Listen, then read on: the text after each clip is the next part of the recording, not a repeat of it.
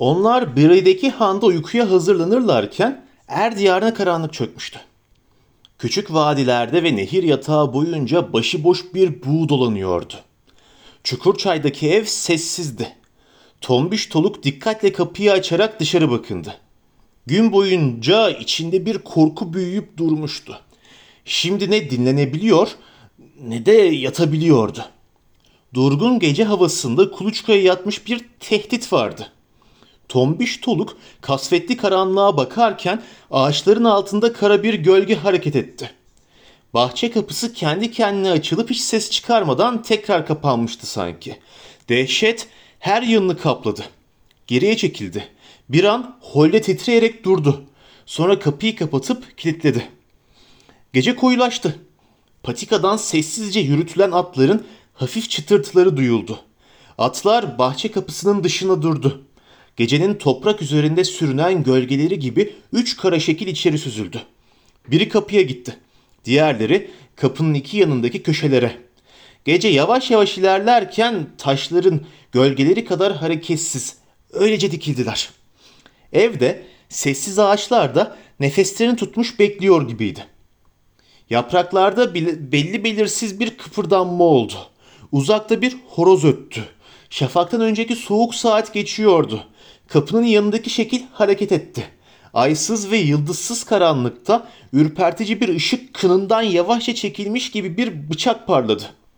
Yumuşak fakat ağır bir darbe duyuldu ve kapı titredi. Mordor adına aç dedi ince ve tehditkar bir ses. İkinci darbede tahtalar patladı. Kilit kırıldı. Kapı dağılarak açıldı. Kara şekiller usulca içeri süzüldü. Tam o anda geceyi dağ tepesinde bir yangın gibi yırtan bir boru sesi duyuldu. Yakındaki ağaçların arasından. Kalkın! Felaket! Yangın! Düşmanlar kalkın! Tombiş Toluk boş durmamıştı. Kara şekillerin bahçeden süzüldüklerini gördüğü andan itibaren koşup kurtulmazsa canından olacağını biliyordu. O da koştu. Arka kapıdan çıktı. Bahçeyi geçerek tarlalara vurdu. En aşağı bir mil ötedeki en yakın eve varınca kapının eşiğine yığılıp kaldı.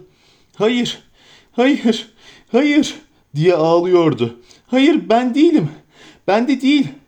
Neler gevelediğini anlamak hobbitlerin epey zamanını aldı. Sonunda er diyarına düşmanların girdiğini, yaşlı ormandan garip bir taarruza uğradıklarını çözebildiler. Ve bu andan sonra vakit kaybetmediler. Felaket, yangın, düşmanlar.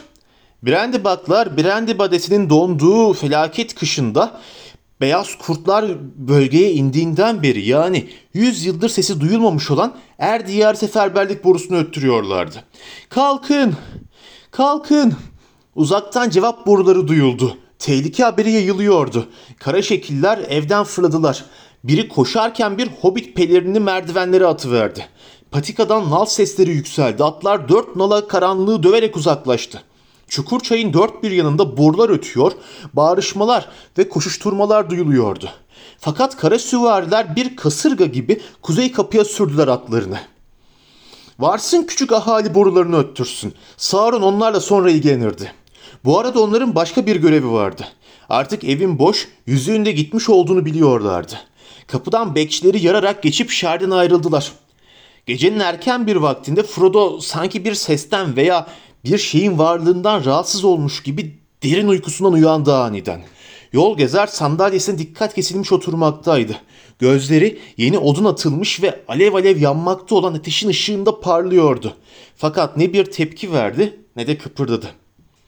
Frodo kısa bir süre sonra tekrar uykuya daldı. Fakat rüyaları rüzgarın ve dört nala giden atların gürültüsüyle sıkıntılıydı yine. Rüzgar evi sarıp sallıyordu adeta. Uzaklarda deliler gibi öttürülen bir boru duyuyordu. Gözlerini açınca hanın avlusunda bir horozun var gücüyle öttüğünü işitti. Yol gezer perdeleri çekmiş, kepenkleri şakırdatarak açmıştı. Günün ilk gri ışığı odayı aydınlatmaktaydı. Açık duran pencereden de soğuk hava doluyordu. Yol gezer hepsini uyandırır uyandırmaz önlerine düşüp yatak odalarına götürdü onları. Odaların halini görünce yol gezerin öğüdüne uymuş olduklarını sevindiler. Pencerelerin kanatları zorlanarak açılmış, sallanıp duruyor. Perdeler uçuşuyordu. Yataklar savrulmuş, yastıklar deşilmiş ve yere fırlatılmıştı. Kahverengi keçe paramparçaydı. Yol gezer hemen gidip hancıyı getirdi. Zavallı Bay Kaymak pürüzü uykulu ve korkmuş görünüyordu. Bütün gece neredeyse gözünü bile kırpmamıştı. Öyle diyordu. Ama hiç ses mes duymamıştı. Hayatım boyunca böyle bir şey olmadıydı diye bağırdı. Ellerini dehşetle kaldırarak. Konuklar yataklarında uyuyamadı. Güzelim yastıklar mahvoldu. Daha başımıza neler gelecek? Zaman kötü dedi yol gezer. Fakat şimdilik bizi başına attın mı seni rahat bırakabilirler. Biz hemen ayrılacağız. Kahvaltıyı boş ver. Ayaküstü bir yudum içecek ve bir lokma yiyecekle yetinmek zorundayız. Birkaç dakika içinde toparlanmış oluruz. Bay Kaymak Pürüz'ü midillilerin hazır edilmesini söylemek ve onlara bir lokma bir şeyler getirmek için aceleyle çıktı. Fakat çok kısa bir süre sonra kederler içinde geri döndü. Midilliler yok olmuştu.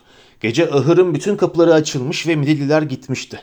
Sadece Mire'nin Midillileri değil, orada bulunan bütün diğer atlar ve hayvanlardı. Frodo bu haberle yıkıldı. Peşlerinde atlı düşmanlarla ayrık vadiye yayın olarak varabilmeyi nasıl umut edebilirlerdi? İyi bari yola çıkmışken aya da gitselerdi. Yol gezer bir süre sanki güçlerini ve cesaretlerini tartıyormuş gibi hobbitleri süzerek sessiz sedasız oturdu. Mideliler atlılardan kaçarken işimize yaramazdı, dedi en sonunda, düşünceli düşünceli. Sanki Frodo'nun aklından geçenleri tahmin ediyormuş gibi. Benim izlemeyi düşündüğüm yollarda yayın olarak da az çok aynı hızı tutturabilsek gerektir.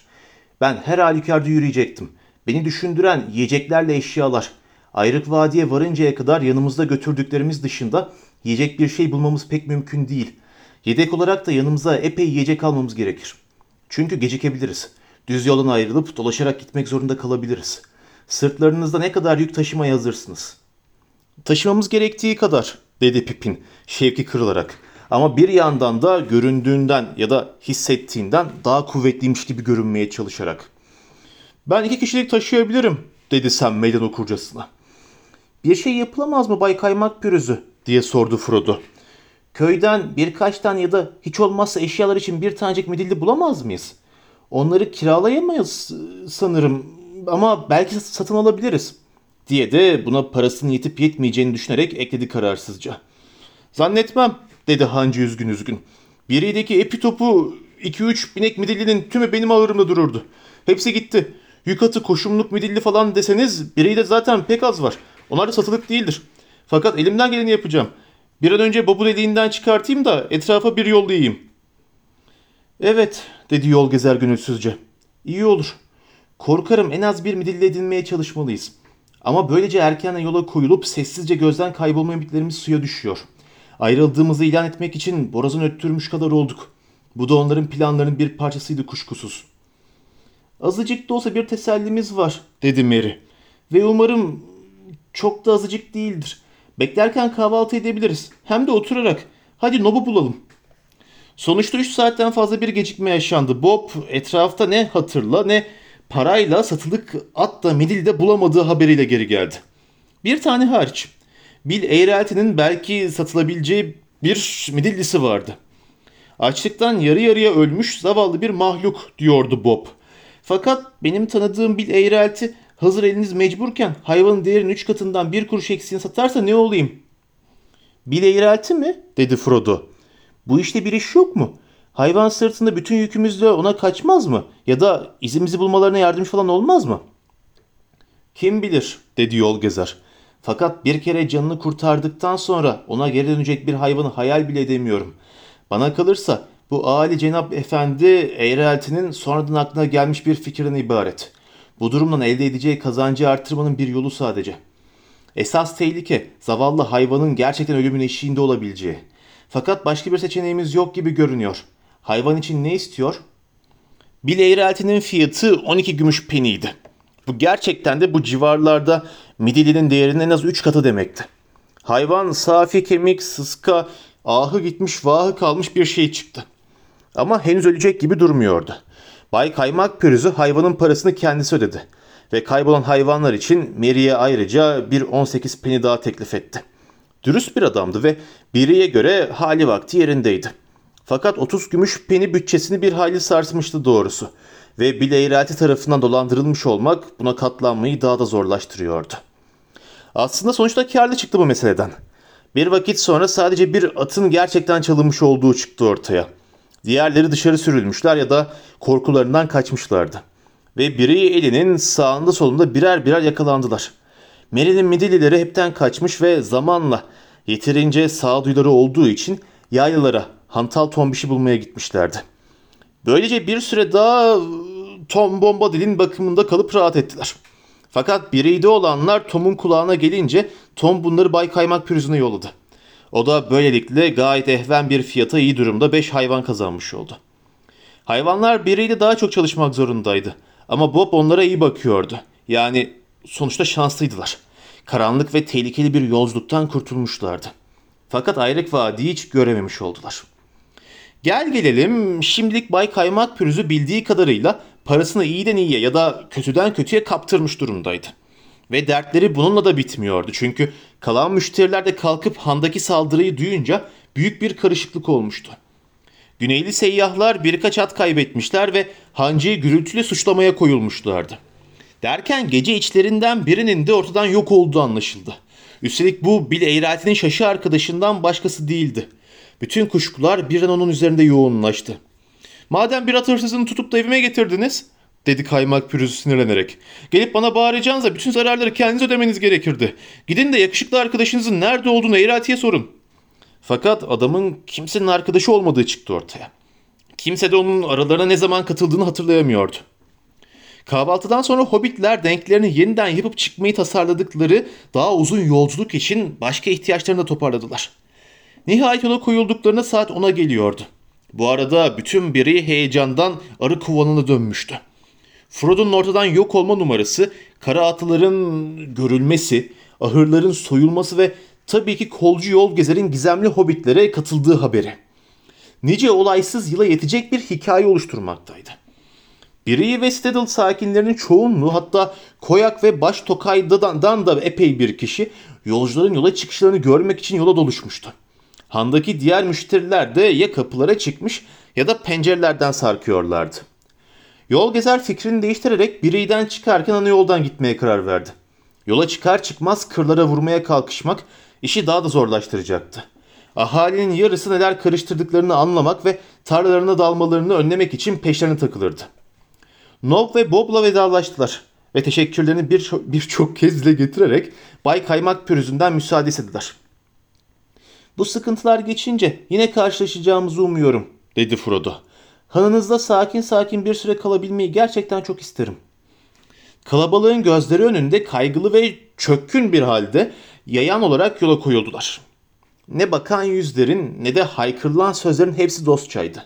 Fakat anlaşılan yol gezer biri ellerinin çoğunu bir hayli etkilemişti. O birine gözlerini dikti mi karşısındaki çenesini kapatıp geri çekiliyordu. Yol gezerle Frodo önde yürümekteydiler. Sonra Merry ile ve Pippin geliyordu. En sonunda Midilli'yi çekmekte olan Sam vardı. Midilli'ye içlerinin el verdiği kadar eşya yüklemişlerdi ama hayvan da şimdiden sanki kaderindeki bu değişikliği onaylarmışçasına daha az meyus görünüyordu. Sam düşünceli düşünceli elindeki elmayı yemekteydi. Ceplerinden biri elma doluydu. Nob ve Bob'tan bir veda hediyesi. Yürüyüş için elma, molalar için pipo dedi kendi kendine. Ama anlaşılan çok geçmeden ikisini de çok arayacağım. Hobbitler yol boyunca kapı aralıklarından onları dikizleyen veya duvarların ve çitlerin üzerinden beliri veren meraklı yüzleri görmezden geliyorlardı. Fakat bakımsız bir ev gördü. Köyün son evi. Pencerelerin birine çekik gözlü, sinsi bakışlı rengi bozuk bir surat takıldı gözüne. Fakat suratın görünmesiyle kaybolması bir oldu. Demek ki o güneyli burada saklanıyormuş diye düşündü. Tıpkı da Gulyabani'ye benziyor. Çitin üzerinden başka bir adam açık açık onları seyretmekteydi. Kalın kara kaşları, tepeden bakan kara gözleri vardı. Koca ağzı alaycı bir sırıtmayla kıvrılmıştı. Kısa siyah bir pipo içiyordu. Onlar yaklaşınca pipoyu ağzından çıkartarak tükürdü. Günaydın uzun bacak dedi. Erkencisin ha sonunda kendi arkadaş da bulmuşsun. Yol gezer cevap vermeden başını sallamakla yetindi. Günaydın minik dostlarım dedi diğerlerine. Yanınıza kimi kattığınızın haber, haberiniz var mı bari? Ona boş gezenin boş kalfası yol gezer derler. Daha kötü isimler de derler ya o ayrı. Bu gece dikkatli olun. Ha sen de Semih sakın benim zavallı ihtiyar midillime kötü davranayım deme ha. Tekrar tükürdü. Sam hemen döndü. Ve sen eğrelti dedi. O çirkin suratını saklasan iyi olur yoksa canın yanacak.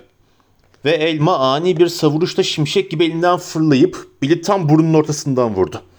Bill çok geç eğilmişti. Çitin arkasından küfürler duyuldu. Sam, güzelim elma yabana gitti diye içini çekip yolunu yola devam etti. Sonunda köyü gerilerinde bıraktılar. Çocuklardan ve meraklılardan oluşan refakatçi grubu yorulup güney kapıdan geri döndü. Hobbitler ve yol gezer kapıdan geçerek birkaç mil kadar yoldan devam ettiler. Yol önce sola saptı.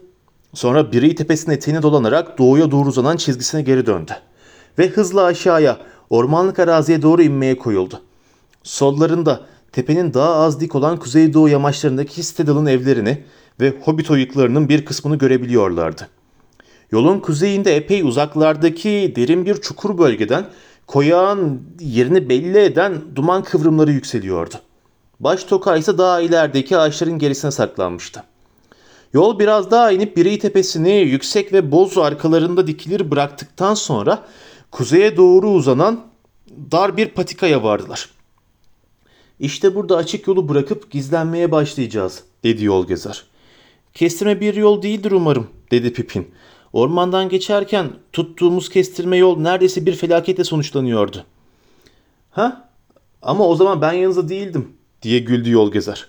Benim seçtiğim yollar ister kestirme olsun ister uzun yanlış yere çıkmaz. Yolun yukarısına ve aşağısına bir göz attı. Görünürde kimse yoktu. Önlerine düşüp hızlı ormanlık vadiye doğru inmeye koyuldu. Buralara yabancı olan hobbitlerin anlayabildiği kadarıyla yol gezerin planı önce baş tokaya doğru gidip köyü sağlarını alarak doğusundan dolaşmak, sonra da yaban topraklardan mümkün olduğu kadar dümdüz fırtına başı tepesine doğru ilerlemekti. Bu şekilde eğer her şey yolunda giderse ileride titrer sine titrer sinek su bataklıklarının çevresinden dolanmak için güneye doğru büyük bir kavis çizen yoldan epey bir mes- mesafe kazanmış olacaklardı. Fakat tabii ki bu durumda kendilerini bataklıktan geçmek zorunda bulacaklardı ve yol gezerin tarifine göre hiç de hoş yerler değildi bataklıklar. Fakat bu arada yürüyor olmak hiç de kötü sayılmazdı. Gerçekten de bir gece önceki olayların rahatsızlığı olmasa bu ana kadarki yolculuklarının en keyifli kısmı bu olurdu. Güneş parlıyordu. Hava açıktı ama çok sıcak değildi. Vadideki ağaçlar hala yapraklı ve rengarenkti. Huzurlu ve tekin görünüyordu.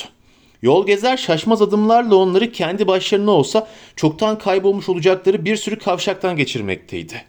Oraya buraya dönerek bir gittiği yoldan bir kez daha geçerek dolambaçlı bir yol takip ediyordu ki izleyen varsa atatabilsinler. Bileyrelt yoldan nereden ayrıldığımızı anla- ayrıldığımıza bakmıştır mutlaka dedi. Gerçi kendisinin bizi takip edeceğini hiç zannetmiyorum. Buraları o da iyi tanır. Ama ormanda benimle başa çıkamayacağını biliyor. Benim korktuğum onun diğerlerine ne söyleyeceği. Pek uzakta olduklarını zannetmiyorum. Eğer Baştoka'ya gittiğimizi zannederlerse ne ala. Artık yol gezerin maharetinden mi, başka sebepten mi bilinmez. Bütün o gün boyunca başka herhangi bir canlının ne sesini duydular, ne izine rastladılar. İki ayaklılar arasından kuşlar, dört ayaklar arasından da bir tilkiyle bir iki sincap dışında. Ertesi gün dümdüz doğuya doğru ilerlemeye başladılar. Her yer hala sessiz ve sakindi. Birinden ayrıldıklarının üçüncü gününde Tokay ormanından çıktılar. Yoldan ayrıldıklarından beri arazi muntazam bir biçimde alçalmıştı. Şimdi yürüyüşü çok daha zorlaştıran geniş bir düzlüğe girmekteydiler. Biri eli sınırlarının çok dışındaydılar artık. Yolu izi olmayan yabanlıktaydılar. Ve titrer sinek su bataklığına yaklaşıyorlardı. Toprak artık nemlenmişti. Yer yer balçık kısımlara, orada burada su birikintilerine ve saklanmış minik kuşların şakımalarıyla dolu geniş kamış ve sazlıklara rast geliyorlardı. Hem ayaklarını ıslatmamak hem de gittikleri yönden sapmamak için yollarını çok dikkatli seçmeleri gerekiyordu. İlk başta oldukça iyi ilerlediler. Fakat gittikçe bataklıktan geçişleri hem yavaşladı hem de daha tehlikeli bir hal aldı. Bataklık tutarsız ve haindi. Habire kayıp duran bataklar arasında kolcular bile sürekli bir patika belleyemezdi. Sinekler eziyet vermeye başlamışlardı ve hava kollarından paçalarından içeri tırmanan, saçlarına dolanan mini minnacık titrer sinek bulutlarıyla doluydu. Beni canlı canlı yiyorlar diye bağırdı Pipin. Titrer sinek suymuş. Burada sudan çok titrer sinek var. Hobbit bulamadıklarını neyle beslenir bunlar diye sordu Sam boynunu kaşıyarak. Bu ıssız ve nahoş topraklarda perişan bir gün geçirdiler. Konaklama yerleri nemli, soğuk ve rahatsızdı. Her yanlarını ısıran böcekler onları uyutmuyordu. Ayrıca kamış ve otobeklerinde seslerinden cırcır böceğinin melun akrabaları olduğu anlaşılan iğrenç yaratıklar barınmaktaydı. Bunlardan binlerce vardı. Bütün bir gece ta ki hobbitler neredeyse çileden çıkıncaya kadar hiç durmamacasına nik birik nik bürük diye dört bir yanlarında viyaklayıp durmuşlardı. Ertesi gün yani dördüncü gün pek az daha iyiydi. Gece ise hemen hemen bir o kadar rahatsız. Nick birikleri Sam onlara böyle diyordu. Geride bırakmışlardı. Ama titrer sinekler hala peşlerindeydi. Frodo yorgun argın ama gözlerini kapayamadan uzanırken uzaklarda bir yerde gökyüzünün doğu tarafında bir ışık görür gibi oldu. Şimşek gibi defalarca çakıp çakıp soluyordu ışık. Şafak söküyor olamazdı. Çünkü şafak vaktine daha birkaç saat vardı. O ışık ne? dedi Frodo. Doğrulup ayağa kalkmış, gecenin içinde uzaklara bakınan yol gezere. Bilmiyorum diye cevap verdi yol gezer. Bu kadar uzaktan seçmek mümkün değil. Dağların tepesinden fışkıran şimşekler sanki. Frodo geri yattı. Fakat beyaz şimşekleri ve şimşeklerin önünde yol gezerin sessiz ve tetikte duran uzun kara silüetini hala görebildiği epey bir süre daha geçti. Sonunda huzursuz bir uykuya daldı. Beşinci gün az bir yürüyüşten sonra bataklıkların oraya buraya dağılmış son su birikintilerini ve kamış yataklarını arkalarında bıraktılar. Önlerindeki arazi yeniden muntazam bir şekilde yükselmeye başlamıştı. Uzakta, doğu tarafında bir dağ çizgisini görebiliyorlardı artık. En yüksek dağ çizginin sağında diğerlerinden biraz ayrı duruyordu. Zirvesi hafif yassılmış külah biçiminde bir tepesi vardı. Orası fırtına başı dedi yol gezer. Artık epey sağımızda kalan eski yol bu dağın güneyinden, eteklerinin az berisinden geçer. Eğer dost doğru ilerlersek yarın öğlen vakti oraya varabiliriz. Sanırım öyle yapmak en iyisi. Ne demek istiyorsun? diye sordu Frodo. Şunu söylemek istiyorum. Oraya vardığımızda ne bulacağımız belli değil. Orası yola çok yakın. Ama orada Gandalf'ı bulmayı ümit etmiyor muyduk? Evet ama bu zayıf bir ümit. Bu taraflara gelse bile biriden geçmeyebilir. O zaman da ne yaptığımızı bilemez. Ve zaten eğer şans eseri hemen hemen aynı anda oraya varmazsak birbirimizi bulmamız mümkün değil. Orada beklemek ne onun için ne de bizim için pek güvenli olmaz. Süvariler bizi yabanlıkta bulamazlarsa onlar da fırtına tepesine yollanacaklardır. Oradan her yer iyice görünür çünkü. Hatta biz burada dururken bizi dağın tepesinden görebilecek bir sürü kuş ve hayvan vardır buralarda. Bütün kuşlara güven olmaz ve onlardan daha kötü yürekli ne, daha ne casuslar var. Hobbitler endişeyle uzaktaki dağlara baktılar. Sam parlak ve düşmanca gözlerle üzerlerinde süzülen atmacalar veya kartallar görürüm korkusuyla soluk gökyüzüne çevirdi başını. Sayende huzurum kaçtı, kimsesiz gibi oldum, yol gezer, dedi. Ne yapmamıza salık veriyorsun, diye sordu Frodo. Sanırım, diye cevapladı yol gezer yavaş yavaş. Sanki o da pek emin değilmiş gibi. Sanırım en iyisi fırtına başını değil de dağ çizgisini hedef alıp buradan mümkün olduğunca dümdüz doğuya gitmek. Sonra dağların eteğinde bildiğim bir patika var. Oraya sapabiliriz. Bu patika daha korunaklı bir şekilde bizi kuzeyden fırtına tepesine çıkartır. O zaman ne göreceksek görürüz. O gün erken çöken soğuk akşama kadar bütün bir gün boyunca ağır ağır ve zorla yürüdüler. Arazi daha kuru ve daha çıplak bir hal almıştı. Fakat bataklıkla birlikte sis ve buhardan da kurtulmuşlardı. Yuvarlak kırmızı güneş yavaş yavaş batıdaki gölgeler içinde batıncaya kadar birkaç kederli kuş cikcikleyip feryat figan edip durdu. Sonra boş bir sessizlik çöktü. Hobbitler ta uzaktaki çıkın çıkmazının şen şakrak pencerelerinden içeri bakan gün batımının yumuşak ışıklarını geçirdiler akıllarından. Günün sonunda kendini durgun bataklıklara salmak için dağlardan dolanıp gelen bir dereye vardılar. Ve ışığın yettiği sürece kıyısından yukarı doğru çıktılar. Sonunda durup derenin kıyısındaki bodur akça ağaçlarının altında kamplarını kurduklarında gece olmuştu bile. Artık karşılarında karanlık gökyüzünün önünde dağların kasvetli ve ağaçsız sırtları yükseliyordu. O akşam nöbetleşe yattılar ve galiba yol gezer de hiç uyumadı. Ay büyüyordu. Gecenin erken vakitlerinde toprağın üzerine soğuk boz bir ışık düşmüştü. Ertesi gün güneş doğduktan az sonra yeniden yola koyuldular. Havada don vardı. Gökyüzü soluk ve berrak maviydi. Hobbitler gece adeta deliksiz bir uyku çekmiş gibi canlanmış hissediyorlardı kendilerini. Daha şimdiden yetersiz yiyecekle her halükarda şarda olsa ayakta kalmalarına bile zor yeter diye düşünecekleri kadar az yemekten daha azıyla uzun süre yürümeye alışmışlardı. Pippin Frodo'nun eskisinden iki kat daha iri göründüğünü iddia ediyordu. Çok ilginç dedi Frodo kemerini sıkarak. Çünkü aslında bas bayağı hacim kaybetmiş durumdayım. Umarım bu zayıflama süreci hep böyle devam etmez. Yoksa bir hayalete dönüşeceğim. Böyle şeylerden söz etmeyin dedi yol gezer hemen. Onları hayretler içinde bırakan bir ciddiyetle. Dağlar gitgide yaklaştı. Yer yer neredeyse bin ayağa kadar yükselen, yer yerde arkalarında kalan doğu topraklarına açılan geçitlere veya derin yarlara inen dalgalı bir sırt oluşturmaktaydılar. Hobbitler bu sırtın tepesi boyunca üzeri yeşilliklerle kaplanmış duvar veya set kalıntılarına benzeyen şeyler görebiliyorlardı. Yarlarda da eski taş eserlerin yıkıntıları hala ayakta duruyordu. O gece batıya bakan yamaçların eteğine varıp orada konakladılar. Bu 5 Ekim gecesiydi ve biriden çıkalı 6 gün olmuştu. Sabah Tokay Ormanı'ndan ayrıldıklarından beri ilk kez gözle görülür bir patika buldular. Sağa dönüp bu patikadan güneye doğru ilerlemeye başladılar. Yol hem yukarıdaki tepelerden hem de batıdaki düzlükten bakıldığında mümkün olduğunca gözden uzak kalsın diye özenle seçilmiş gibi görünen kurnazca bir çizgi izlemekteydi. Küçük vadilere dalıyor, dik yamaçların hemen dibinden gidiyordu. Daha düz ve açık arazilerden geçerken de iki yanına çit gibi dizilmiş iri kayalar ve yontulmuş taşlar yolcuları gözlerden gizliyordu. Bu yolu kim ne için açmış acaba? dedi Mary. Olağan dışı irilikte taşların sık aralıklarla yerleştirilmiş olduğu bu bölümlerin birinden geçerlerken. Buradan pek hoşlandığım söylenemez. Buranın ne bileyim biraz höyüklük şimtırak bir hali var. Fırtına başında höyük var mıdır? Yok. Ne fırtına başında ne de diğer dağlarda höyük bulunmaz diye cevap verdi yol gezer. Batı insanları son yıllarında bu dağları Angmar'dan gelen belaya karşı bir süre savundular gerçi. Ama buralarda oturtmazlardı. Bu patika surlar üzerindeki hisarlar için yapılmış. Fakat ondan çok önce Kuzey Krallığı'nın ilk günlerinde Fırtına Tepesi'nde Amon Sul adını verdikleri muazzam bir gözcü kulesi inşa etmişlerdi.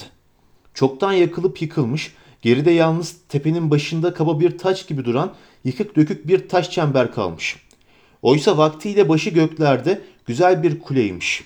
Elendil'in son ittifak günlerinde Gilgalad'ın batıdan gelişini oradan gözlediğini diye anlatılır. Hobbitler yol gezere baka kaldılar. Belli ki yabanlığı bildiği kadar eski irfanlardan da haberdarlardı. Gilgalad kim diye sordu Mary. Fakat düşüncelere dalmış görünen yol gezerden cevap gelmedi. Aniden alçak bir ses şöyle mırıldanmaya başladı. Gilgalad bir elf kralıydı. Ozanlar hüzünle söyler olanları. Son kraldı o. Dağ ve deniz arasında. Hükmederdi adil ve özgür bir krallığa. Uzundu kılıcı, mızrağı sivri, uzaklardan seçilirdi parlayan miğferi. Sayısız yıldız göklerin tarlasında, görünürdü gümüş kalkanının aynısında. Ama ayrıldı gitti uzun zaman önce. Kimse bilmez şimdi nerede. Çünkü düştü yıldızı karanlıklara, gölgelerin hükmettiği Mordor'a. Diğerleri hayrete dönüp baktılar çünkü ses Sem'in sesiydi. Durma dedi Mary. Bütün bildiğim bu diye kekeledi Sam kızararak. Bunları Bay Bilbo'dan öğrendiydim. Delikanlılığımda elfleri ne çok merak ettiğimi bildiğinden bana hep böyle hikayeler anlatırdı. Bana yazmayı öğreten de odur. Çok alimdi sevgili Bay Bilbocuğum. Şiirde yazardı. Bu deyiverdiğim şiiri de o yazdıydı. O yazmadı dedi yol gezer. Bu kadim bir lisanda yazılmış olan Gilgalad'ın düşüşü ağıtından bir bölümdü. Bilbo tercüme etmiş olmalı. Bunu bilmiyordum. Gerisi de vardı dedi Sam. Hep Mordor'la ilgili. Ben o kısmı öğrenmedim. Tüylerimi diken diken ediyordu. Bir gün yolumun o taraflara düşeceğini hiç düşünmezdim. Mordor'a gitmek mi? diye bağırdı Pippin. O kadar da değildir umarım. O ismi o kadar yüksek sesle söylemeyin dedi yol gezer. Patikanın güney ucuna yaklaştıklarında günün ortasına itmişlerdi bile. Ekim güneşinin solgun berrak ışığında dağın kuzey yamacına köprü gibi tırmanan gri trak yeşil bir set vardı önlerinde. Henüz gün iyice aydınlıkken bir an önce yukarıya çıkmaya karar verdiler. Artık kendilerini gizlemeleri mümkün değildi. Bir düşman veya casusun onları görmeyeceğini ümit etmekten başka çareleri yoktu. Dağda kıpırdayan bir şey görünmüyordu. Eğer Gandalf etrafta bir yerlerdeyse bile izi belli değildi. Fırtına başının batı yanında dibinde etrafı otlarla kaplı çanak şeklinde kuytu bir yeri olan korunaklı bir çukur buldular. Sam'le Pippin'i midilli ve eşyalarla burada bıraktılar. Diğer üçü yola devam etti. Yarım saat süren zahmetli bir tırmanıştan sonra yol gezer dağın başına vardı. Frodo ile Merry de yorgun argın ve nefes nefese onu izlediler. Son yamaç pek dik ve kayalık gelmişti. Yol gezerin söylemiş olduğu gibi tepede kısmen dağılmış, kısmen de yılların otlarıyla örtülmüş eski taşlardan örülme geniş bir çember buldular. Fakat çemberin ortasında kırık taşlardan bir kurgan vardı. Taşlar sanki ateşten kararmış gibi duruyordu. Etrafındaki çimenler köklerine kadar yanmış, halkanın içindeki bütün otlar da sanki dağın tepesine alevler içinde, alevler içinde yalamış gibi kavrulup buruşmuşlardı. Ama herhangi bir candan iz yoktu. Yıkık çemberin kenarına çıkınca aşağıdaki arazinin dört bir yanını uzaklara kadar görebiliyorlardı. İleride güneydeki ağaç kümeleri ve bunların gerisinde yer yer göze çarpan bir su ışıltısı dışında arazi büyük ölçüde boş ve düzlüktü. Tepenin bu güney tarafında altlarında eski yol batıdan gelerek doğuda karanlık bir sırtın ardında kayboluncaya kadar bir aşağı bir yukarı kıvrılarak kurdele gibi akıp gidiyordu. Üzerinde hareket yoktu. Yolun çizgisini gözleriyle doğuya doğru takip edince dağları gördüler. Yakındaki tepecikler boz ve kasvetliydi. Bunların gerisinde gri renkli dağ boylu şekiller yükseliyordu. Daha da geride ise bulutlar arasından parıldayan yüksek beyaz zirveler vardı. İşte geldik dedi Mary. Çok da neşesiz ve alb albenisiz bir yermiş. Ne su var ne de bir korunak. Gandalf'tan da eser yok. Ama bizi beklemedi diye onu suçlamıyorum. Tabi eğer buraya geldiyse. Kim bilir dedi yol gezer. Etrafına düşünceli düşünceli bakarak. Biriye bizden bir iki gün sonra varmış olsa bile buraya bizden önce gelebilirdi. Sıkıştığında çok hızlı at sürer. Aniden eğilip kurganın tepesindeki taşa baktı. Bu taş diğerlerinden daha düz ve sanki yangından etkilenmemiş gibi daha bir beyazdı. Taşı eline alıp parmakları arasına çevirerek inceledi. Bu taş yakın bir zamanda elden geçmiş dedi. Bu işaretler nedir sizce? Frodo taşın düz olan alt yanında bazı çizikler gördü. Sanki bir çizgi bir nokta sonra da üç çizgi daha var gibi dedi. Sol tarafındaki ince dallı bir G ürünü olabilir dedi yol gezer. Belki Gandalf'tan bir işarettir. Yine de emin olamayız. Çizikler ince ve belli ki yeni yapılmış. Fakat bu işaretlerin bizimle hiç alakasız tamamen başka bir anlamı olması da mümkün. Kolcular da ürünlerle haberleşir. Bazen buralara da uğrarlar. Gandalf yaptıysa bile ne demek olabilir ki bunlar diye sordu Merry. Bence diye cevap verdi yol gezer. Bunlar G3 anlamına geliyor ve Gandalf'ın 3 Ekim'de burada olduğunu belirtiyor. Yani bundan 3 gün önce. Aynı zamanda acelesi olduğunu ve bir tehlikeyle karşılaştığını da gösteriyor. Öyle ki daha uzun ve anlaşılır bir şey yazmaya ya zamanı yokmuş ya da bunu göze alamamış. Eğer durum böyleyse bizim de ihtiyatlı olmamız gerekecek. Ne anlama gelirse gelsin bu işaretleri onun yaptığına emin olabilseydik keşke dedi Frodo. İster önde olsun ister arkada. Onun da bu yol üzerinde olduğunu bilmek bayağı rahatlatacaktı beni. Olabilir dedi yol gezer. Kendi adıma onun burada bulunduğunu ve bir tehlikeyle karşılaştığı fikrindeyim. Buraya ateşler kavurmuş. Şimdi üç gece önce doğuda gökyüzünde gördüğümüz ışıklar geliyor aklıma. Sanırım bu dağ başına saldırıya uğradı. Ama sonuç ne olduğunu bilemem. Artık burada değil ve bizim de kendi başımızın çaresine bakıp elimizden geldiğince Ayrık Vadi'ye ulaşabilmek için yola devam etmemiz lazım.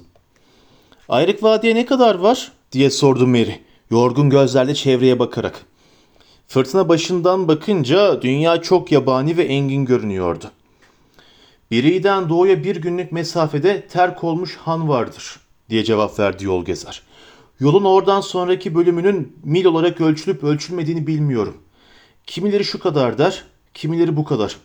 Garip bir yoldur. Ve geçen zaman kısa da olsa, uzun da olsa gidenler bir an önce oraya varmak için sabırsızlanır hep. Ama hava iyi olur, şansım da yaver giderse ben yayan olarak ne kadar zamanda varırdım onu biliyorum. Buradan yolun ayrık vadiden çıkan gürültü suyu açtığı Bruin'in geçidine 12 gün. Önümüzde en azından 2 haftalık bir seyahat var. Çünkü yolu kullanabileceğimizi hiç zannetmiyorum. İki hafta dedi Frodo. O süre içinde çok şey olabilir. Olabilir dedi yol gezer. Bir süre tepenin güney kenarında sessizce durdular. O tenha yerde Frodo ilk kez olarak ne kadar evsiz barksız ve tehlike içinde olduğunu tam anlamıyla kavradı. Talihin onu sakin ve aziz şerden ayırmış olması içini yakıyordu. Geriye, batıya, evine doğru uzanan nefret verici yola dikti gözlerini. Aniden batıya doğru gelmekte olan iki kara noktanın yol üzerinde hareket ettiğini fark etti. Bir daha baktı, başka üç kara noktanın daha ağır ağır ötekilere doğru ilerlemekte olduğunu gördü. Bir çığlık atarak yol gezerin yoluna yapıştı. Bak dedi aşağısını işaret ederek. Yol gezer derhal Frodo'yu yanına çekerek yıkıntı halindeki çemberin gerisine yere yapıştı. Merry'nin de kendini onların yanına atmasını istedi. Ne onlar? diye fısıldadı. Bilmiyorum ama korkarım en kötü haber diye cevap verdi yol gezer. Yavaş yavaş tekrar çemberin kenarına kadar sürünüp iki sivri taş arasından uçurumun kenarından bakındılar. Işık artık parlak değildi. O açık sabah solmuş, doğudan sokulan bulutlar devrilen güneşi ele geçirmişti. Hepsi kara lekeleri görebiliyorlardı. Ama Frodo ile Merry şekillerini tam olarak seçemiyordu. Fakat içlerinden bir ses onlara orada ta aşağıda dağın eteğinin gerisinde yolda kara süvarilerin toplanmakta olduğunu söylüyordu. Evet dedi daha keskin gözleriyle şüpheyi yer bırakmayacak kadar açık gören yol gezer. Düşman burada. Telaşla emekleyerek arkadaşlarını bulmak için dağın kuzey tarafından aşağıya süzüldüler. Sam'le Peregrin de boş durmamış, bulundukları kuytuyu ve etrafındaki bayırları gözden geçirmişlerdi. Yamacın pek de uzak olmayan bir yerinde berrak bir su pınarı, pınarın yakınlarında da olsa olsa bir iki günlük ayak izleri bulmuşlardı. Çukurun içinde de yakın zamanda yakılmış bir ateşle acele bir konaklamanın kalıntılarını görebiliyorlardı. Bulundukları çukurun dağ tarafında birkaç devrilmiş kaya vardı. Bu kayaların arkasında Sam özenle dizilmiş küçük bir odun stoğuna rast geldi. Acaba bizim Gandalf mı gelmiş buraya? dedi Pipin'e. Bu odunları buraya kim koyduysa geri dönmeye niyeti varmış gibi geliyor bana. Bu buluşlar yol gezerinde çok ilgisini çekti. Keşke biraz durup buradaki zemini kendim araştırsaydım, dedi ayak izlerini incelemek için Pınar'a doğru seyirtirken. Tam korktuğum gibi, dedi geri döndüğünde. Sem'le Pipin yumuşak toprağı çiğnemişler. İzler karışıp bozulmuş. Yakınlarda kolcular uğramış buraya. Odunları bırakan onlar. Fakat kolcularınkinden başka daha yeni izler de var. Daha bir iki gün önce en az bir çift ağır çizme geçmiş bu çukurdan. En az bir çift. Artık emin olamam. Ama sanırım çizmeliler birkaç kişi olmalı. Sustu ve kaygılı düşüncelere daldı. Hobbitlerin hepsinin aklında pelerinli, çizmeli süvarilerin hayali canlandı birden. Eğer atlılar bu kuytu yeri zaten bulmuşlarsa yol gezerin onları en kısa zamanda başka bir yere götürmesi daha iyiydi. Düşmanların sadece birkaç mil ötede yolda olduğu haberini de almış olan Sam çukura büyük bir hoşnutsuzlukla bakıyordu. Bir an önce buradan ayrılsak daha iyi değil mi Bay Yol Gezer? diye sordu sabırsızca. Vakit geç oluyor. Bu çukurda hiç sevmedim. Her nedense içimi daraltıyor. Evet gerçekten de ne yapmamız gerektiğine hemen karar vermeliyiz diye cevap verdi yol gezer. Yukarı bakıp zamanı ve havayı tartarak. Eh Sam dedi sonunda. Ben de buradan hoşlanmıyorum.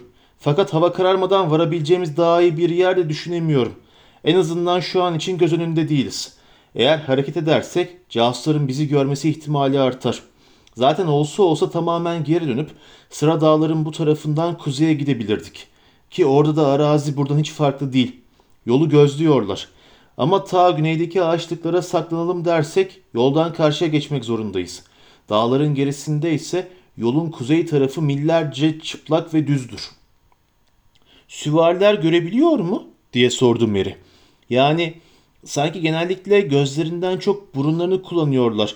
En azından gün ışığında bizi bulmak için ortalığı kokluyorlar gibi gelmişti bana. Buna koklamak denirse tabii. Fakat sen onları aşağıda görünce bizi yere yatırdın. Şimdi hareket edersek görüneceğimizden söz ediyorsun. Tepede çok dikkatsiz davrandım diye cevap verdi yol gezer. Gandalf'tan bir iz bulmayı çok arzu ediyordum. Fakat üçümüzün oraya birlikte gidip o kadar uzun süre ayakta durmamız bir hataydı. Çünkü kara atlar görebilip görebilirler. Süvariler de insanları ve başka yaratıkları casus olarak kullanabilir. Biri'de de tanık olduğumuz gibi ışık dünyasını bizim gibi göremezler. Fakat bizim şekillerimiz zihinlerine bir gölge bırakır ve ancak öğlen güneşi bozabilir bunu. Karanlıktaysa bize meçhul olan birçok işaret ve şekli algılayabilirler. En çok o zaman korkmak gerekir onlardan. Ve her zaman için canlılardaki kanın kokusunu alırlar. Hem arzular hem de nefret ederler. Görme ve koklamadan başka duyular da var tabii. Biz onların varlığını hissedebiliyoruz. Daha buraya gelir gelmez onları henüz görmeden içimiz daralmıştı. Onlar bizim varlığımızı daha da şiddetli hisseder. Ayrıca diye ekledi. Sesi bir fısıltıya dönüşerek. Yüzük onları çeker. Hiç kurtuluş yok mu yani? dedi Frodo. Kapana kısılmış gibi etrafa bakınarak. Kıpırdarsam beni görüp avlayacaklar. Durursam onları kendime çekeceğim. Yol gezer elini Frodo'nun omzuna koydu. Hala bir ümit var dedi. Yalnız değilsin. Gelin yakılmak üzere bırakılmış bu odunları bir işaret olarak düşünelim. Burası pek korunaklı ve emniyetli sayılmaz. Ama ateş her ikisi yerine de geçecektir. Sauron her şey gibi ateşi de kendi milyon emelleri için kullanabilir. Ama bu süvari ateşi pek sevmezler. Ve ateş kullananlardan korkarlar. Ateş yabanlıkta bizim dostumuz. Belki diye mırıldandı Sam. Aynı zamanda benim gördüğüm kadarıyla bakın buradayız diye bas bas bağırmaktan da farksız. Çukurun en alçak ve en korunaklı köşesinde bir ateş yakıp yemek hazırladılar. Akşamın gölgesi henüz düşmeye başladı. Ortalık soğudu. Aniden ne kadar çok acıktıklar, acıktıklarını fark ettiler. Sabahtan beri bir şey yememişlerdi. Fakat idareli bir akşam yemeğinden fazlasında kalkışmayacaklardı. Önlerindeki topraklar kuşlardan ve hayvanlardan başka bir canlının bulunmadığı, tüm dünya ırkları tarafından terk edilmiş düşmanca yerlerdi. Kolcular zaman zaman dağların ardına geçerdi. Fakat hem bunların sayıları azdı hem de fazla oyalanmazlardı. Başka gezginlerde nadir rastlanır, rastlandığı kadarı da kötü varlıklardan olurdu. Dumanlı dağların kuzey vadilerinden troller inerdi bazen. Yolcularla sadece yolda karşılaşmak mümkündü. Ki bunlar da genellikle kendi işlerinin peşinde koşan ve yabancılardan yardımı da bir iki kelimeden fazla sohbeti de esirgeyen cücelerden ibaretti. Yiyeceğimizin yetmesini nasıl sağlayacağız bilemiyorum dedi Frodo. Son birkaç gündür epeyce dikkatli harcadık. Ayrıca bu akşam yemeği de ziyafet sayılmaz.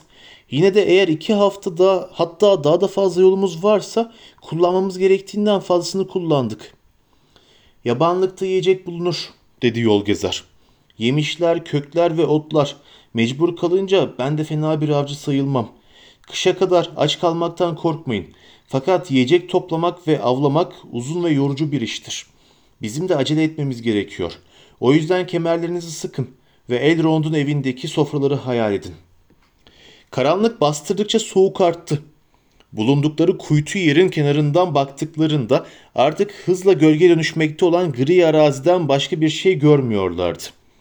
Yukarıdaki gökyüzü yeniden açılmış, yavaş yavaş parıldayan yıldızlarla dolmuştu. Frodo ile arkadaşları bulabildikleri bütün giysi ve battaniyelere sarınıp ateşin etrafında büzüştüler. Onlardan biraz ayrı oturmuş düşünceli düşünceli piposunu çeken yol gezere ise tek bir pelerin yetiyordu.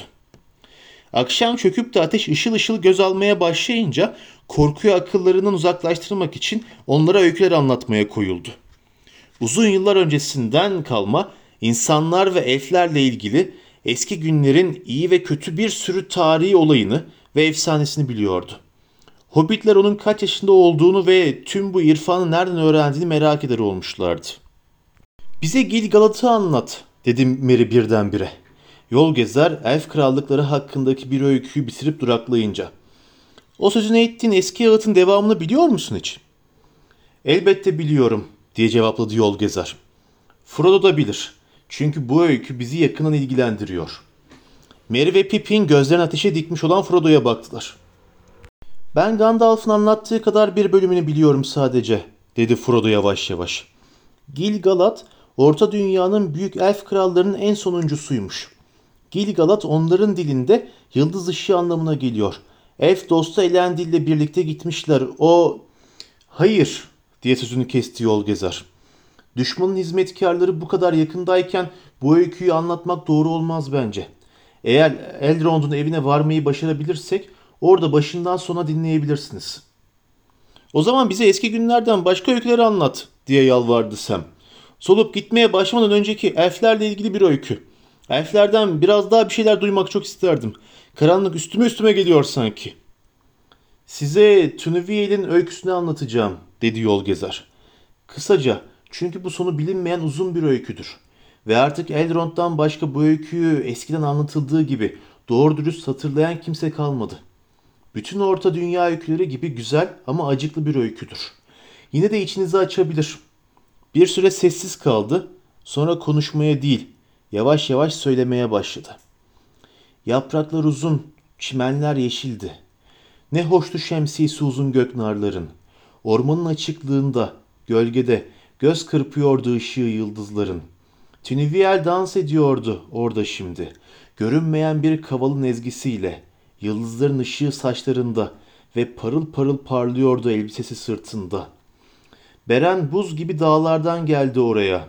Kaybolmuştu yaprakların altında gezinirken. Kederli kederli dolaşıyordu bir başına. Elf nehrinin akıp gittiği yerde. Baktığında göknar yapraklarının gerisinden o altın çiçekleri gördü şaşkınlıkla. Kızın pelerini ve kollarını örten ve saçları sanki ardında bir gölge. Tılsım iyi geldi dağlarda gezinmeye, mahkum edilen yorgun ayaklarına. Atıldı hemen güçlü ve çevik elleriyle. Parıldayan ay ışınlarını yakalamak için.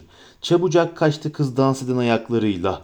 Elf yurdunun sık ormanların içine ve onu bıraktı ki dinleyen sessiz ormanda bir başına biraz daha gezinsin.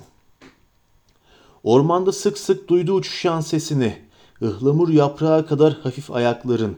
Duydu ormandaki oyuklarda gizli, titreşerek taşan müziği yer altından. Artık solmuş sarkıyordu desteleri göknarın ve tek tek fısıltıyla ah edip yere indi. Salınan yaprakları kayının. Kış basmıştı artık, soğuktu orman.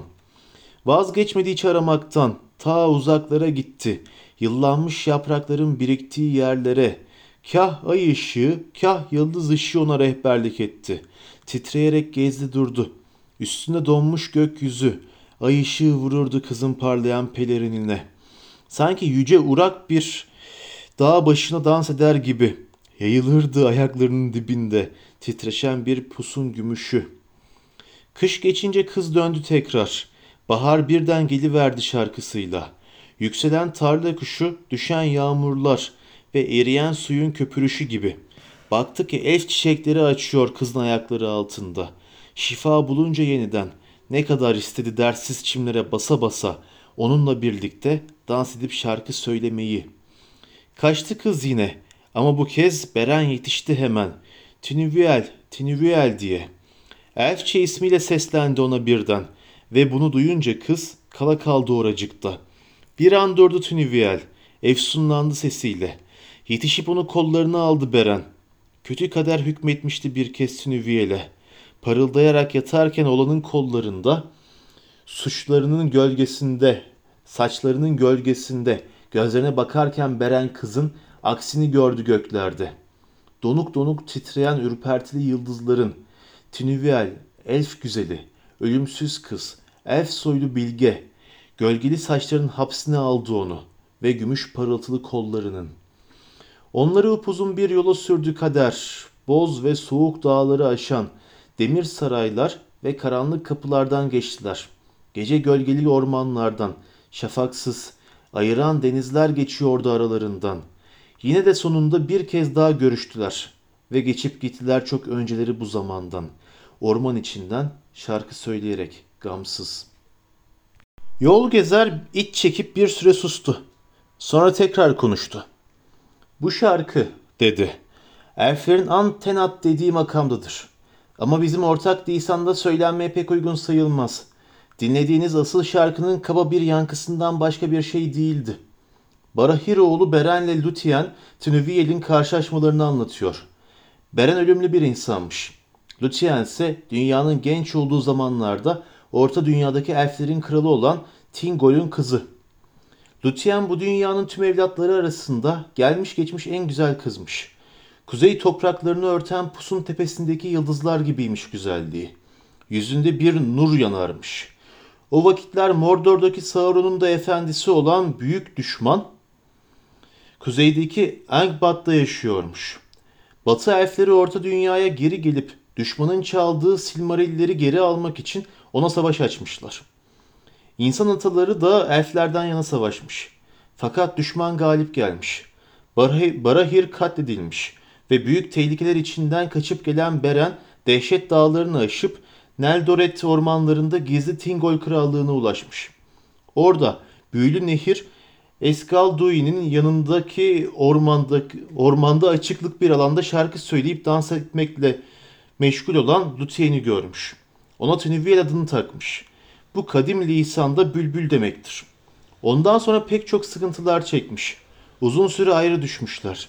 Tünüviel Beren'i Sauron'un zindanlarından kurtarmış ve birlikte büyük tehlikelerden geçip hatta büyük düşmanı bile tahtından indirerek demir tacından zinetlerin en parlağı olan üç silmarillerin birini Luthien'in başlık parası olarak babası Tingol'e vermek için almışlar. Lakin son anda Beren Angbad'ın kapılarından gelen kurta yenik düşmüş ve Tünüviel'in kollarında can vermiş. Fakat Tünüviel'de ölümlü olmayı, dünya üzerinde ölüp gitmeyi seçmiş ki onun peşinden gidebilsin. Onların ayıran denizlerin gerisinde tekrar bir araya geldikleri söylenir şarkılarda. Kısa bir süre için tekrar yeşil ormanlarda canlı olarak yürüdükten sonra birlikte bu dünyanın hudutları dışına göçüp gitmişler çok uzun bir zaman önce. Böylece elf soyundan sadece Luthien Tünüviel gerçekten de öldü ve bu dünyayı terk etti. Elfler de çok sevdikleri varlığı kaybetmiş oldular. Fakat onun sayesinde Eski elf hükümdarlar soyu insanlar arasında sürdü gitti. Lüthien'in nice kuşak sonraki torunu olan kimseler bugün bile yaşamaktadır. Ve denir ki onun soyu hiç tükenmeyecektir. Ayrık vadide Elrond bu soydandır. Çünkü Beren ile Lüthien'den Tingol'ün varisi diyor olmuş. Ondan da Silmaril'i alnına taşıyarak gemisinin yelkenlerini dünyanın puslarından göğün denizlerine doğru açan Eärendil'in evlendiği Ak Elving. Eärendil'in soyundan da Numenor kralları yani Batı illiler gelmiş. Yol gezer konuşurken diğerleri onun odun ateşinin kızıl aleviyle belli belirsiz aydınlanan garip, heyecanlı yüzünü seyrettiler. Gözleri parlıyordu. Sesi kalın ve ahenkliydi. Üzerinde kara yıldızlı bir gök vardı. Birdenbire arkasındaki fırtına tepesinin zirvesinde soluk bir ışık belirdi. Yeni ay tepelerinde dikilen dağın ardından yavaş yavaş yükselmeye başladı. Dağın tepesindeki yıldızlar soldu. Öykü bitti. Hobbitler kıpırdanıp gerindiler. Bakın dedi Mary. Ay yükseliyor demek ki vakit ilerledi. Diğerleri yukarı baktı. Tam başlarını kaldırırken de tepenin başında yükselmekte olan ayın parıltısında küçük ve kara bir şey gördüler. Belki de iri bir taş parçası veya dışarı çıkıntı yapan bir kayanın soluk ışıkta belirginleşmesiydi bu. Sen ve Mary kalkıp ateşin yanına uzaklaştı. Frodo ile Pippin hiç seslerini çıkartmadan oturdukları yerde kaldılar. Yol gezer tüm dikkatini tepeye vuran ay ışığına vermişti. Her şey sessiz ve sakin görünüyordu fakat artık yol gezer de konuşmadığı için Frodo soğuk bir dehşetin kalbine dolmakta olduğunu hissetti. Ateşe biraz daha yaklaştı. Tam o anda Sam kuşarak çukurun kenarından geri geldi. Ne olduğunu bilmiyorum dedi. Ama birden bir ödüm koptu. Dünyaları verseler buradan dışarı adımımı atmam. Bir şeyin yamacı tırmandığını hissettim. Herhangi bir şey gördün mü? diye sordu Frodo ayağı fırlayarak. Hayır beyim bir şey görmedim ama durup bakmadım da. Ben bir şey gördüm dedi Mary. Ya da gördüğümü zannettim. İleride, batıda, ay ışığının dağ tepelerinin gölgelerinin ardındaki düzlükler üzerinde düştüğü yerde iki veya üç tane kara şekil gördüm gibi geldi. Bu tarafa doğru hareket ediyor gibiydiler. Yüzlerinizi dışa verip ateşin yakında durun diye bağırdı yol gezer. Uzun odunlardan birkaçını da elinizde hazır bulundurun. Bir an için nefes nefese sırtları ateşe dönük, her biri etraflarını çevreleyen gölgelere dikkatle bakarak sessiz ve tetikte öylece oturdular. Hiçbir şey olmadı. Gecenin içinde ne bir ses ne bir hareket vardı. Frodo sessizliği bölmesi gerektiğini hissederek kıpırdandı. Yüksek sesle bağırmamak için kendini zor tutuyordu. Şşt diye fısıldadı yol gezer. O da ne? diye heyecanla konuştu aynı anda Pipin. Bulundukları küçük çukurun tepeden uzak kenarında bir gölgenin, bir ya da birden çok gölgenin yükselmekte olduğunu görmek, görmekten çok hissettiler. Gözlerini zorladılar. Gölgeler adeta büyüyor gibi geldi. Kısa bir süre sonra artık şüphe götürecek tarafı kalmamıştı. Orada yamaçta 3 ya da 4 tane uzun boylu kara şekil duruyor, tepeden onlara bakıyordu. O kadar karaydılar ki arkalarındaki derin gölge içindeki kara dediklere benziyorlardı. Frodo zehirli bir nefes gibi cılız bir tıslama sesi duydu sanki ve içine işleyen ince bir ürperti hissetti. Sonra şekiller yavaş yavaş yaklaşmaya başladı. Pippin ve Merry dehşete kapılarak yüzü koyun yere kapandılar. Sam Frodo'nun yanına büzüştü. Frodo'nun da arkadaşlarından kalır yanı yoktu korku konusunda. Sanki soğuktan donuyormuş gibi tir tir titriyordu. Fakat birdenbire beliren yüzüğü parmağına takma dürtüsü dehşeti de bastırmaktaydı. Bunu yapma arzusu hakim oldu Frodo'ya. Başka bir şey düşünememeye başladı. Hüyü ve Gandalf'ın yolladığı haberi unutmamıştı. Fakat bir şey onu tüm uyarıları kulak ardı etmeye zorluyordu sanki ve o da bu fikre teslim olmak için yanıp tutuşuyordu. Kurtulmak veya iyi ya da kötü bir şey yapmak ümidiyle değil, sadece yüzüğü çıkartıp parmağına takması gerektiğini hissediyordu. O kadar. Konuşamıyordu. Sem'in sanki beynin bir sıkıntı içinde olduğunu hissetmiş gibi kendisine baktığını hissediyor fakat ona doğru dönemiyordu. Gözlerini kapatarak bir süre mücadele verdi. Fakat direnmek dayanılır gibi değildi. Nihayet zinciri yavaş yavaş çekip çıkarttı ve yüzüğü sol elinin işaret parmağına geçirdi.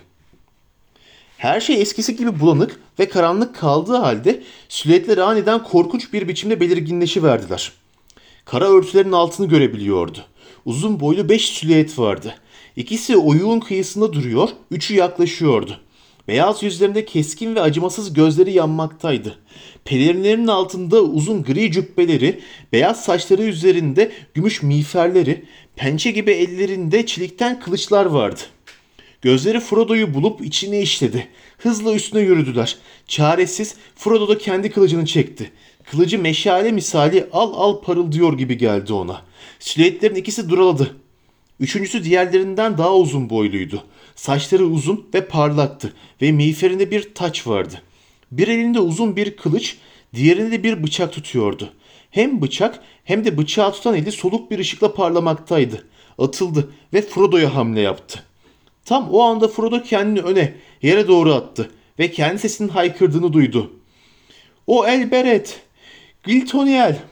Aynı sırada düşmanının ayağına sapladı kılıcını. Tiz bir çığlık gecede çınladı. Sol omzunda zehirli buzdan bir okun batması gibi bir acı hissetti. Gözü kararırken sanki girdaplı bir sesin içinden yol gezerin iki elinde alevli birer odunla karanlıktan sıçrayıp geldiğini gördü belli belirsiz. Son bir gayret elindeki kılıcı bıraktı. Yüzüğü parmağından çıkartarak sağ elin içinde sıkı sıkı tuttu Frodo.